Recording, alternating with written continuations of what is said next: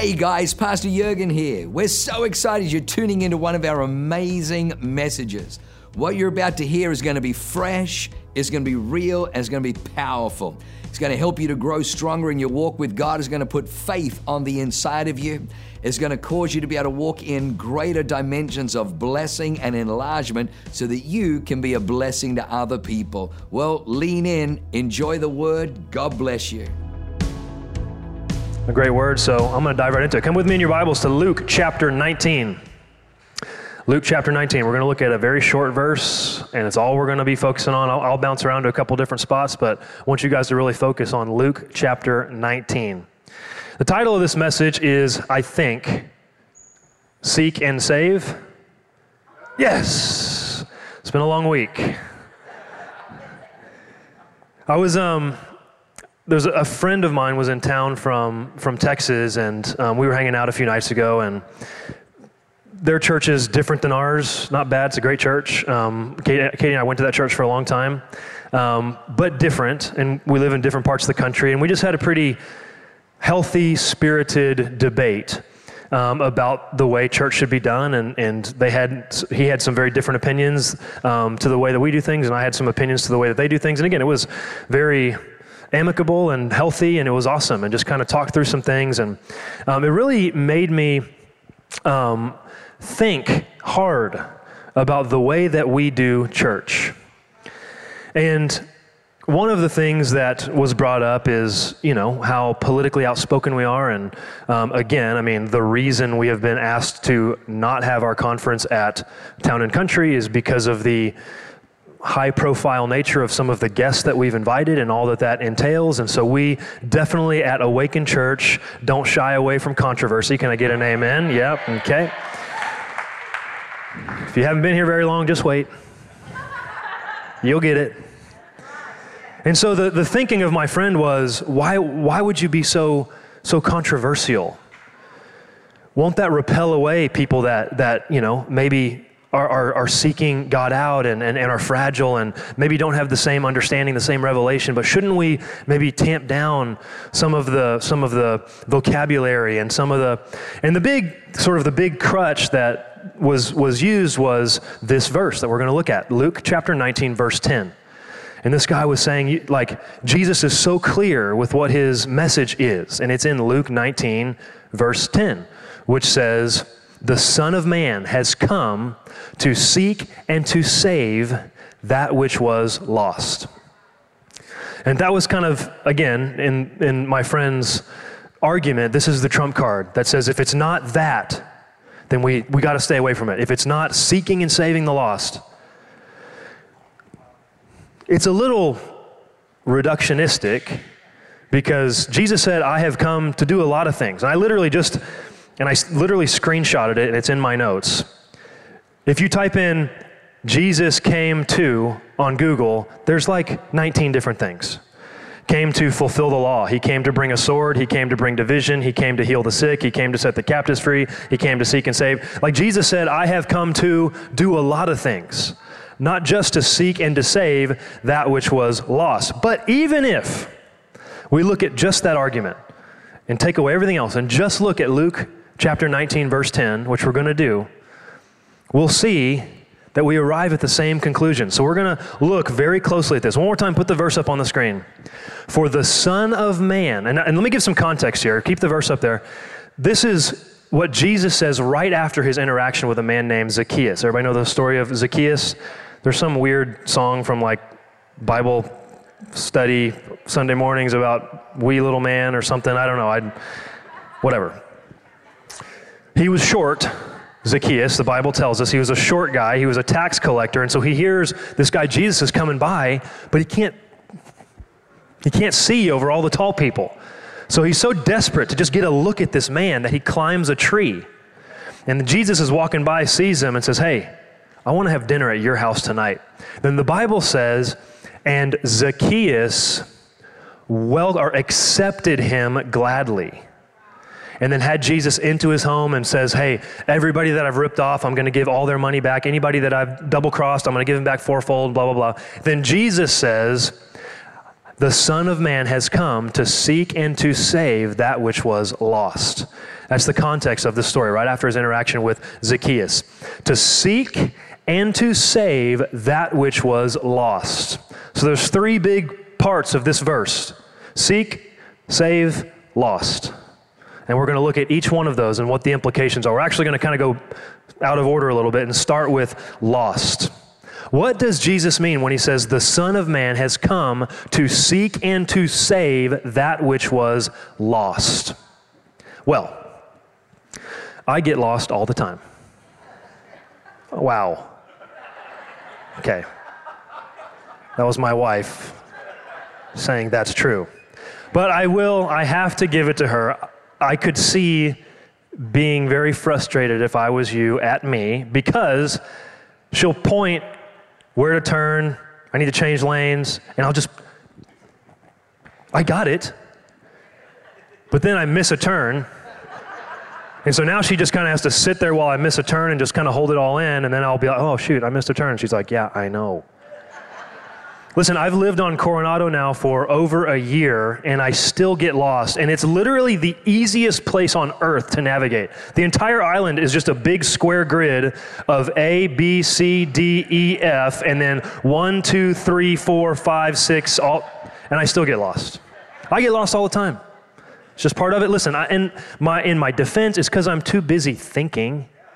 I don't have time to concern myself with these menial tasks like keeping track of where I am while driving. I'm busy. I got things to do. I probably, I don't know, probably f- add twenty-five percent in my lifetime of just missing turns of my driving time. It probably takes me twenty-five percent longer over the course of my entire life to get somewhere than the normal person because of just missed turns. I get lost all the time. But is that what Jesus means? He's like, I came to seek and to save everybody that's taken a wrong turn. Everybody who doesn't know where they are. That's not at all what he's saying. And actually the word, the Greek word for lost is a word apolalos. And it means something way more heavy, way more intense. And even the beautiful song Amazing Grace is a little... It softens things. It says, I once was lost and now I'm found, as if I had taken a wrong turn and I stopped for directions at the gas station and Jesus was the gas station attendant and said, no, no, no, you gotta take, you gotta take I five up, up north and then you'll, that's kind of the implication, but that's not what, what it means. The word lost in the Greek, apolalos, means to be on a collision path with destruction. It means to be perishing with death being certain. It's a little different than just took a wrong turn. Was it Fifth Street or Sixth Street? I can't remember, right? And I'm going to give you a couple of other biblical examples of where that exact same word was used. One of them is in Matthew twelve, and this is where Jesus um, heals somebody on the Sabbath. You guys know the story. The Pharisees are waiting to trap him to see if he'll... I mean, how crazy do you have to be to be mad at somebody for healing? This guy had a, a withered hand, and Jesus is going to heal him, and the Pharisees are like, you better not heal him, it's the Sabbath day. How crazy is that? How backwards? And so Jesus, being Jesus, is like, oh yeah, watch this, stretch out your hand, bro. And the guy's like, whoa. And then the Bible says that the Pharisees plotted how they could apolalos him, how they could destroy him. So that word lost, that's translated lost, is the same word that was used when the Pharisees plot, plotted to destroy him. Another one is in Mark chapter four. The disciples are in a boat, and they're sailing across the Sea of Galilee. Huge storm rises up, wind and the waves, it's crazy, and they're terrified. They think they're going to die because this storm is wild. And this is, this is why I love Jesus. I know he was a man of boats, and I'm a sailor, and so this like really spoke to me. Because Jesus was asleep. The Bible says very clearly he was asleep in the stern, which means Jesus knew boats. Because you don't sleep in the bow of the boat, because the bow of the boat was... He was asleep in the stern. So Jesus knew what was up. Jesus was a sailor. The Bible says he was asleep in the stern, and the disciples come to him, and they wake him and say, do you not care that we are perishing? Do you not care that we are apolalosing? Perishing. It wasn't like they were like, Lord, Do you not care that we took a wrong turn? Do you not care that we're going north by northwest instead of northwest? Do you not care that we're two degrees off? They said, do you not care that we are dying? Apolalos. That's what this word means, to seek and to save those who are lost. So in Genesis chapter three, Adam and Eve are in the garden. They've, they've sinned against God. They've made a decision to go against what God has said, to, to break the laws of God. And the Bible says that they're filled with guilt and shame. And then the Bible says in Genesis chapter three, that Adam sows fig leaves to cover both him and Eve. And even that is so dense in the implications. I want you to think about it, that Adam sowed fig leaves to cover their shame and their guilt. And it's what all of us do.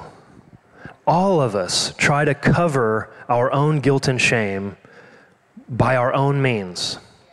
So I went outside, and this is the biggest leaf I could find. Hopefully Adam needed a bigger leaf than this. What, Pastor Stacy? Don't look at me like that. And I sent this leaf on a collision course with its own demise. This leaf has been disconnected from the life source. And listen, it looks really green right now. It looks great. And if I were to go hold it back up to the tree, you wouldn't think anything different. You'd think this, this leaf is in great shape. But this leaf is dying. It's right now because it has been disconnected from its life source. Even the covering that Adam and Eve made for themselves was insufficient. What do you think is going to happen in three, four weeks? It's going to turn to dust. Then you have no more covering. It's insufficient. It doesn't work. It will wear out. And listen, we all do that or have done that. We try to cover our own guilt, our own shame with whatever fig leaf suits you. Maybe it's drugs. Maybe it's alcohol. Maybe it's sex. Maybe it's something way less scandalous than that, and it's just success, affirmation, popularity. Maybe it's your kids. Maybe it's your husband, your wife. It's a fig leaf. It's you trying to cover yourself, but it's insufficient. It will not work. And listen to how crazy this is. This is in the book of Genesis, written in fifteen hundred B C by Moses from a divine revelation of the Holy Spirit about the origins of man. And the story, fifteen hundred years B C, so before Jesus was born at all, the story is man will try to produce a covering for himself. It will be insufficient. And then what does God do in Genesis chapter three? It's subtle, but the Bible says that God killed an animal and gave them animal skins as a suitable covering.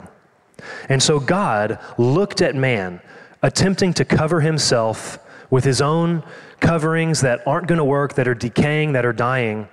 And he kills something to provide an everlasting covering. Does that sound like anything, maybe, to you? Even that was prophesying about the future of Jesus, that Jesus would die and be an everlasting covering for us, to cover our guilt, our shame. That's the story. When Jesus says, I came to seek and to save that which was lost, that's what he's talking about. Lost. Point number two, Jesus came to seek and to save that which was lost. So he came to seek and to save. Now, there's a a term that's used to describe a lot of churches, and, and you, you may say seeker-friendly, seeker-sensitive, and that sounds like a really great thing. You said Jesus came to seek and to save, and so being seeker-sensitive, seeker-friendly sounds like a pretty good idea, seek and seek. I mean, it makes sense. But think about it. The idea behind a seeker-sensitive church, a seeker-friendly church, is we need to structure church in a way that is conducive for people who are seeking God. But that's not what Jesus is saying. Jesus is saying, I came to seek and to save those who are lost. It's not about people who are seeking. Jesus does the seeking. Jesus is the one doing the seeking, not you, not me. Listen to me very closely. If you're in here, and maybe you're not walking with God, or, or know that God's calling you deeper, maybe someone invited you to this church, or maybe just of your own volition, you and your spouse were like, hey, you know, let's let's go check out this Awaken Church. I don't know what your story is. I'm just telling you, that's not you seeking God. That's God coming after you. God has set up divine appointments in your life. Maybe a friend told you about church. Maybe a friend told you about Awaken Church. Maybe you know a family member who comes here and you've seen their life transformed, whatever it is. That's not you like, oh, I'm gonna, I'm gonna go and seek after God. No, that's actually God seeking after you. Jesus said, I have come, the Son of Man has come to seek and to save that which was lost. Jesus is on a seeking mission, whether you want him to or not. Jesus gives these three amazing parables in Luke chapter fifteen about a lost sheep, a lost coin, and a lost son. And that's the story of the prodigal son. And it's interesting in, in these stories how they play out. For the, the lost sheep, the Bible says that, Jesus says that a, a shepherd had nine, had one hundred sheep and one of them goes astray. And then he, and he's telling the story and he says, which one of you as a good shepherd would not leave the ninety-nine? And then it says, and go after the one until you find it. Notice that there's no end on that. Doesn't stop. The shepherd will seek to find that sheep until he finds it, period. Not after ten years, not after searching for a while, not after the sheep. You know, have you ever had like a dog run away? I was at the river. I, this is not in my notes. I'm probably going to get in trouble for this. Doctor Matt's dog, God, that little rascal. I was at Doctor Matt's river house just hanging out, having a good time, and his little dog got away. And I'm like, well, I'll go after the dog. This dog, every time I would get close to it, would just, and I left barefoot, and so I'm just running on concrete for like, it, I'm, it must have been two and a half miles. I'm chasing this dog. And every time I get close, I'm like, Mango, don't move. Mango, sit. And Mango's just wagging his tail, like thinking it's a game. And we're on like mile two point two five, and I'm like, my feet hurt, Mango. I'm about to just let you go. I'm about to turn around, okay? And it was like every time I got close, Mango would just, imagine the sheep is like that, and the shepherd's going after it. And every time the shepherd gets close, the sheep just takes off. Doesn't matter. In the story, Jesus says that that shepherd will go after that sheep until he finds it, until he finds it. In the parable of the lost coin, Jesus says that there's a woman that has ten coins, and when she loses one, will she not search carefully until she finds it? Jesus is searching carefully for people, and he's going to search until he finds it. It doesn't matter how we structure, and listen, of, of course, we, we want to create an environment that God can move, and that's why we, we believe in having excellent worship, and we believe in, in having excellent teaching, and all those great things, but it doesn't matter. It's not, we're not making an environment that, it doesn't, Jesus doesn't say, the Son of Man has come to wait in one place until all those who are seeking him find him, which is what a seeker-sensitive idea is, that this is the church, we're going to make it as, as conducive as possible for people who are seeking, and then maybe they will find Jesus. No, Jesus says, I came to seek. I'm the one doing the searching. I'm the one who is going to search carefully until I find them. The Son of Man came to seek and to save that which was lost. It's an active, relentless pursuit.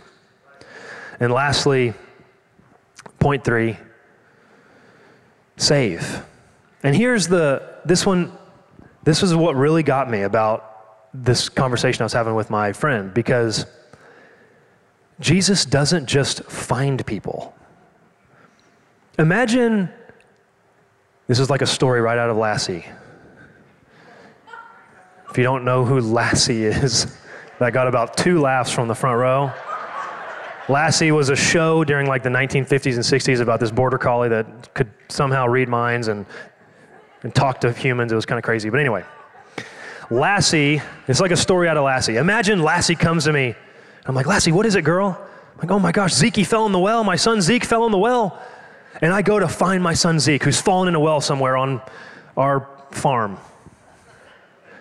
Katie's dream, to have a farm. That's Katie's dream. It's not my dream. Anyway, and I'm running around the farm desperately trying to find my son, and maybe I hear his voice, Daddy, Daddy, and I'm like, where is he? Where? And then I see the well, and I run, and I peek over the edge, and there he is. He's like, Dad. I'm like, son, I found you. Yes, found him. Dad? How awful would that be? If I don't seek him and save him, I'm not really doing a very good thing. God doesn't just find people. He saves them. King David said in Psalm forty, you pull me out of the muck and the mire, and you set my feet on a rock. He doesn't just find people where they're at. People out there living their truth. And God just wants to meet you wherever you're at and just be with you, be next to you. How terrible would that be? If you're in the throes of addiction, the throes of despair and anxiety, riddled, how not helpful is it if God just finds you? So, oh, there you are. Let's just hang out here for a while. While you're stuck in loneliness and despair. But that's not the message. The message is that the Son of Man came to seek and to save, to pull you out of the miry clay and set your foot on a rock. If the Son of Man, if Jesus just seeks, then so what? It's not helpful. But Jesus came to seek and to save. And that's why we are not a seeker-sensitive church. We're a discipleship church. Jesus said in Matthew twenty-eight, it's the Great Commission, he said, go therefore, make disciples of all nations, baptizing them in the name of the Father, the Son, and the Holy Spirit, comma, teaching them to obey all that I have commanded you. We don't just at this church tell you about Jesus and say, good luck with all that. We partner with you to teach you what it looks like to live a life for the kingdom, under allegiance to the kingdom of heaven. God has designed the universe to operate in a certain way. And that way produces human flourishing. And any way that is contrary to that way does not produce human flourishing. Listen, you can take a Prius off-roading. You can. I'm an avid off-roader, I know. When you get to the trailhead, there's no signs that say, for the love of God, if you have a Prius, don't come here. It doesn't say that. You can roll up to the trailhead in your Prius and you can just, but guess what? That's not what your Prius was designed for. And you're probably not gonna get where you wanna go, and your Prius is probably gonna break, but you're gonna get really great gas mileage. I'll tell you that much. It's not what it was designed for. If you don't live in accordance with the way you were designed, you're just like that Prius. You can. No one's going to stop you, but it's not going to produce God's best for you. I'm going to give you a silly example, and I'm going to give you a serious example. Does anybody know, anybody have a, a one-upper in their life? You know what a one-upper is? If you don't know, you might be the one-upper. It's whenever somebody tells a story, and then, the, oh, oh, yeah, and then they've got just a little bit better story. It's like, oh my gosh, it's so amazing. I just got this big raise at work. I'm so excited. To, oh yeah, well, I just got a, I just got a, a fifteen percent raise. It's even bigger than your raise. Just got a brand new car. I'm so excited about it. It's so shiny. Oh yeah, I, I got two brand new cars. I mean, but cool, good for you.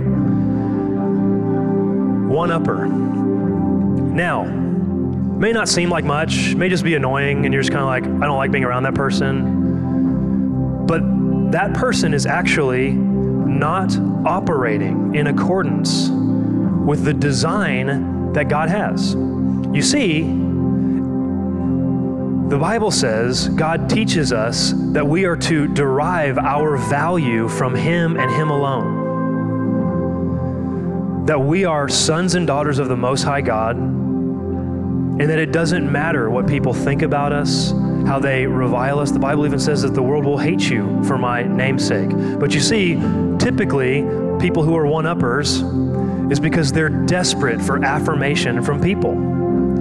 And because of an incongruency with the design, the design is you should get your affirmation from me, from God, from the God that made you. Instead of that, they're operating out of alignment with their design and saying, I want to get my affirmation from people. When people think I'm awesome, then I feel good. And it does not produce human flourishing. People don't like being around one-uppers.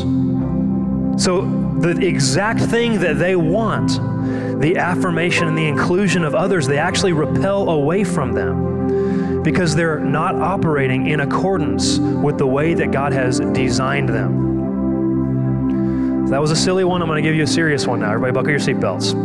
Human sexuality. It looks like there's some small ears in here, so I will be careful. This is from the Planned Parenthood website. And I got this from here very intentionally. This is from, this is direct quote, direct quote. This is like an F A Q thing they had on their website.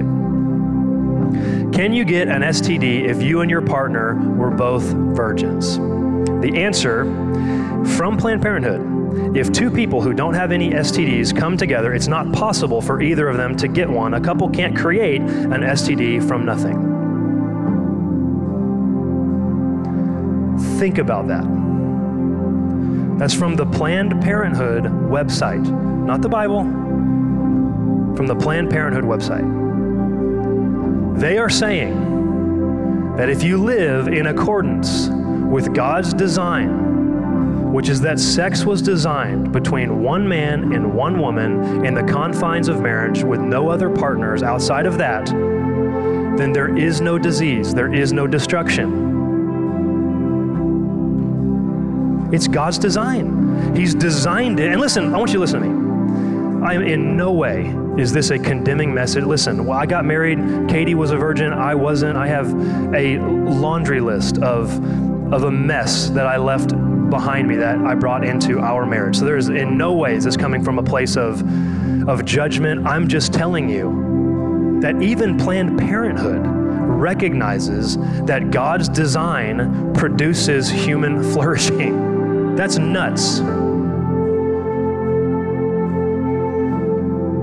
God is not trying to limit you. He's not trying to steal things from you, to make your life miserable. He's not a cosmic killjoy up there that's trying to, to keep you from having fun. You guys seen The Little Mermaid? Any, nobody? Anybody seen The Little Mermaid? Wow. What has happened to this lost generation? I know we're on a Disney boycott, but that was before Disney went bad. Okay? That one's fine. But think about the story of the Little Mermaid, Ariel. She sings the song, I want to be where the people are. And she, she gets her dream. She gets legs and she's walking around. Remember, she has the little sidekick, Flounder. What if Flounder was like, hey, I want to be where the people are. Take me with you, Ariel. And she's like, okay, buddy, you got it. And she picks him up and throws him on the land. Flounder's a fish. So he's just bloop, bloop, bloop, bloop, bloop,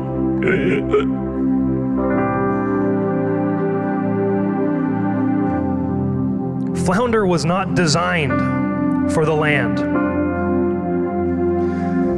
We think in our culture that freedom is the absence of all restrictions. That's what our culture will tell you. Don't tell me who to love. Don't tell me who to sleep with. Don't tell me what my truth is. Don't tell me what the truth is. There is no the truth. There's my truth. There's my lived experience. You're going to hear that one a lot. The world wants to tell you that freedom is the absence of restriction. Well, Flounder is restricted to the water. How, how oppressive. Flounder's just out there trying to live his truth. But it's actually in the presence of the restrictions of his design that he flourishes. When we live in accordance with the design that God has provided for us, it produces human flourishing. Friends, listen to me. God's not trying to get things from you. He's trying to get things to you, to provide for you a way that will lead to his very best for your life. Jesus said, I came to seek and to save those who are lost. So as my, as we close today, my question for you is, are you in here like this? Are you disconnected from your life source? And again, this, I just picked this a few minutes ago. I'm really sorry, Mister Tree out there. It's for a good purpose. This looks very green, looks very healthy, looks great on the outside, right? But it's not. This is on its way towards drying up and turning to dust. And so if you're in here today and you're like this leaf, and maybe you've never actually been reconnected to your life source. And that, you know, in the context of that analogy may sound like, okay, what, what does that mean? Well, it's very simple. The Bible says in John three sixteen, the most famous Bible verse of all times, for God so loved the world that he gave his one and only son, and whoever believes in him will not perish, will not apolalos, but will have everlasting life. It's belief in Jesus, that Jesus Christ really did come to this earth, live a perfect life, die a death that you and I deserved, and was resurrected on the third day. It's just belief in that. And the Bible says you will be saved. You will be reconnected to your life source. You will flourish. And I'm telling you, it's true. I'm telling you. I've been living this Christian life now for sixteen years. I was an absolute disaster. Came to this church, a wreck. And yes, we have ups and downs, have stressful moments, but my life is flourishing. And it's not because I'm so smart and I've got things figured out that other people don't. It's because I've been reconnected to the life source. It's of no, no strength of my own, no superior anything. And so if you're in here today and you want that, I just would love it if everybody would bow their heads and close their eyes. And if you need that today, you want that today, and maybe it's for the first time, maybe it's for the thousandth time, maybe you grew up in church and once walked with God, but you've fallen away, slipped away, whatever, but you know that God's knocking on the door of your heart, that he is seeking you. And maybe you can look back at the past few weeks, past few months, and just see a, a series of events that has led you to this moment. And you know that God, that is God seeking you. I'm going to give you an opportunity to be reconnected to your life source. And it's really simple. I'm just going to walk you through a simple prayer. That's it. Just going to have you repeat right after me. I'll walk you through it. It'll be very, very simple. So if that's you in here, here in a second, I'm going to count to three, and I want you to shoot your hand up so that I know who I'm praying for. And this is a moment between you and God. And I want you to lift your hand here in a second when I count to three so that you are making a stand, saying, yes, God, that's me. So if that's you, whether it's for the thousandth time, first time, never done this before, whatever, you know you need to make that decision today. I want you to lift your hand up. One, two, three. I see that hand, I see that hand, I see that hand, I see that hand, I see that hand, I see that hand, I see that hand. Awesome. Who else? Over here on the back, I see that hand, I see that hand right there. Awesome. Once I've seen it, you go ahead and put it down. Anybody else need to make that decision today before we close? Amazing, amazing. Come on, can we give a big round of applause for everybody that raised their hands? So proud of you. Can you hop to your feet really, really quick, please? So listen, there was probably, I don't know, probably seven or eight of you that raised your hand, and I want to pray with you, as I said I would. I want to walk you through this prayer, but I want to do it personally. And so I'm actually going to ask you to do something really, really brave here in a second. I'm going to get down off of this stage, and I'm going to stand down here. And if you raised your hand, I want you to make your way out of your seat here in just one second and walk down to meet me. And I want to shake your hand, and I'm going to walk you through this simple prayer. And not doing this to embarrass you. Everybody in here is going to be shouting and clapping, making a ruckus over this decision you've made. So if you raised your hand, maybe you're standing next to somebody that raised your hand, will you offer to walk down here with them? Come on, if you raised your hand, go ahead and make your way down here, please. I want to get down off the stage and shake your hand. Come on, church, let's give them a big round of applause. Everybody that lifted their hand, come on, come on, come on down.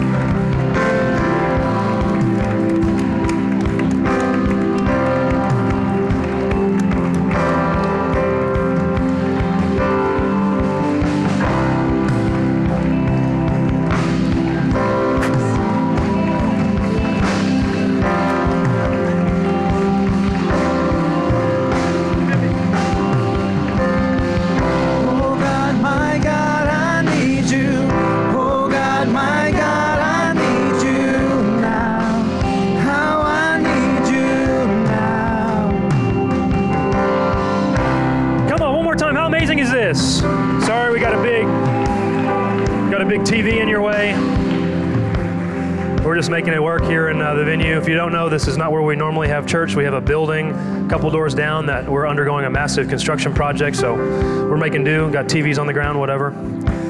But uh, I'm just so proud of you, and I want you to know that everything's about to shift. Life's going to be a lot different.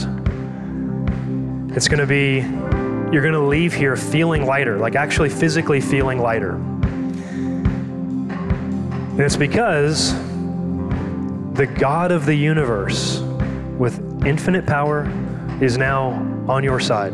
The Bible says that the wages of sin is death, but the free gift of God is eternal life. And that word wages is in the Greek actually means a the pay that a soldier gets from his general. And so you've actually switched sides, switched armies, and are fighting the good fight. God has an assignment for you. He's got a destiny for you. I'm telling you, there's an adventure that he's going to awaken inside of you. Things you didn't even know. Listen, ten years ago, when I first came to this church, I didn't even, if you would have said, hey, what's the craziest thing you could ever dream up for your life? Just money is no object, time, like anything. I would not have even have known that this was a thing that I could ask for. I probably would have just said something dumb like, I'd love to have a billion dollars and a big yacht or something like that. I didn't even know that God would send me on a mission, an assignment at this day in history to be a part of the telling of the greatest story ever told. Every day I wake up feeling so honored and blessed that I get to do what we're all doing together, and that's you now. God has an assignment for you, a destiny that's gonna be unlocked. Dreams are gonna be resurrected. You, sir, in the blue shirt, you say your name was Jimmy? Jimmy, I really believe that there's dreams in you, things you wanted to do since you were a little kid, that you feel like for whatever life has got you down and you've had to kind of, you know, I guess it just wasn't in the cards. And I believe that God's actually going to awaken those dreams in you. Things that have been dead for years and years and years, you're going to find all of a sudden God's breath is going to be behind it, because it's not going to be you trying it. It's not going to be you in your own strength making it happen. It's actually going to be the God of the universe behind you, breathing on these things. So here's what we're going to do. We're going to pray, as I said we would. I'm going to lead you through a very, very simple prayer. Just repeat after me. Here's the cool thing. When you have God as your father, you don't just get God as your father, you get a bunch of amazing brothers and sisters too. So everybody in here, at the top of their lungs to drown you out so you don't feel like you're having to pray alone, is going to pray this prayer out loud alongside of you. So come on, church, everybody in the building, let's bow our heads and let's pray this prayer. Dear Heavenly Father, I thank you today for sending Jesus to seek and to save me. Today I ask that you forgive me of my sins and you restore me to your family. Today I declare that heaven is my home, God is my Father, and I am His child. In Jesus' mighty name, amen. Wow. What an amazing word. I hope you enjoyed that as much as I did.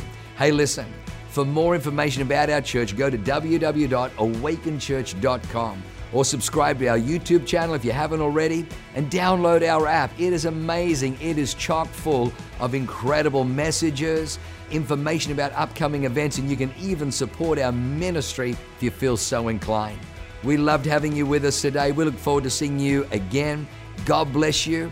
Live a life that is transformative. Bye for now.